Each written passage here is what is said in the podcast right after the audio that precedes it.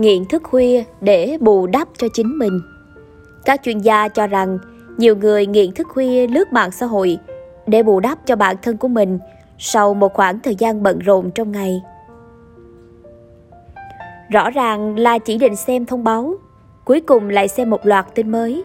Bấm điện thoại lên check tin nhắn của bạn rồi đi ngủ. Vòng bạn bè lại hiện lên.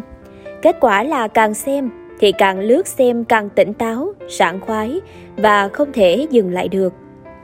Dù biết là sẽ rất khó để dậy sớm vào ngày hôm sau, nhiều lần đã tự hứa hôm nay sẽ đi ngủ sớm, nhưng cuối cùng lại lặp lại vòng luẩn quẩn là lướt mạng xã hội tới khuya.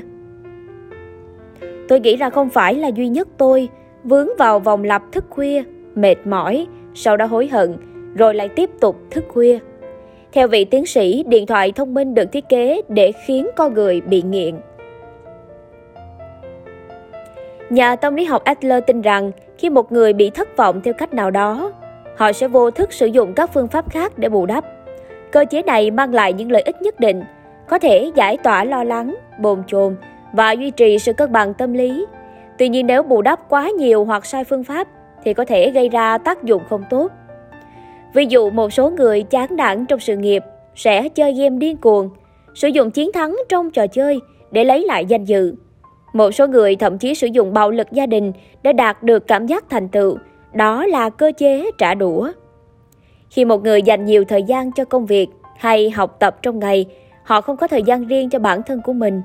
Buổi tối sau khi hoàn thành công việc, dù là đã muộn rồi, họ cũng muốn tận hưởng chút thời gian của riêng mình bằng cách xem thật nhiều tin mới để bù đắp những bận rộn đó.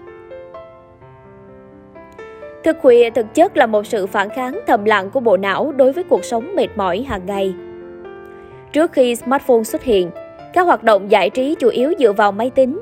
Dù khá thuận tiện nhưng máy tính không thể nào so sánh được với điện thoại khi con người ta có thể mang theo chúng để nghe nhạc lúc đi tắm và cái cả lúc đi vệ sinh. Quan trọng là dùng điện thoại lâu có thể khiến người ta bị rơi vào kén thông tin mà ứng dụng đã thiết lập. Trong thời đại dữ liệu lớn, thông tin và sở thích của người dùng đã nhanh chóng bị các ứng dụng thu thập mỗi khi bạn tìm kiếm, thích, bình luận hay thậm chí là xem video chỉ vài giây. Hành động đó sẽ được thu thập và lưu trữ.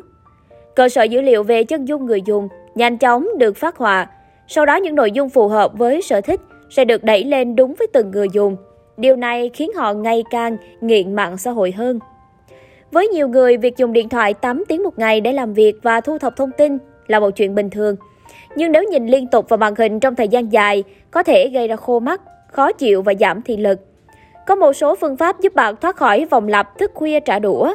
Cách tốt nhất là hãy dành một khoảng thời gian để thư giãn và ở một mình trong ngày. Về mặt tâm lý, một mình có nghĩa là trạng thái cởi mở với những cảm xúc có nghĩa với bản thân.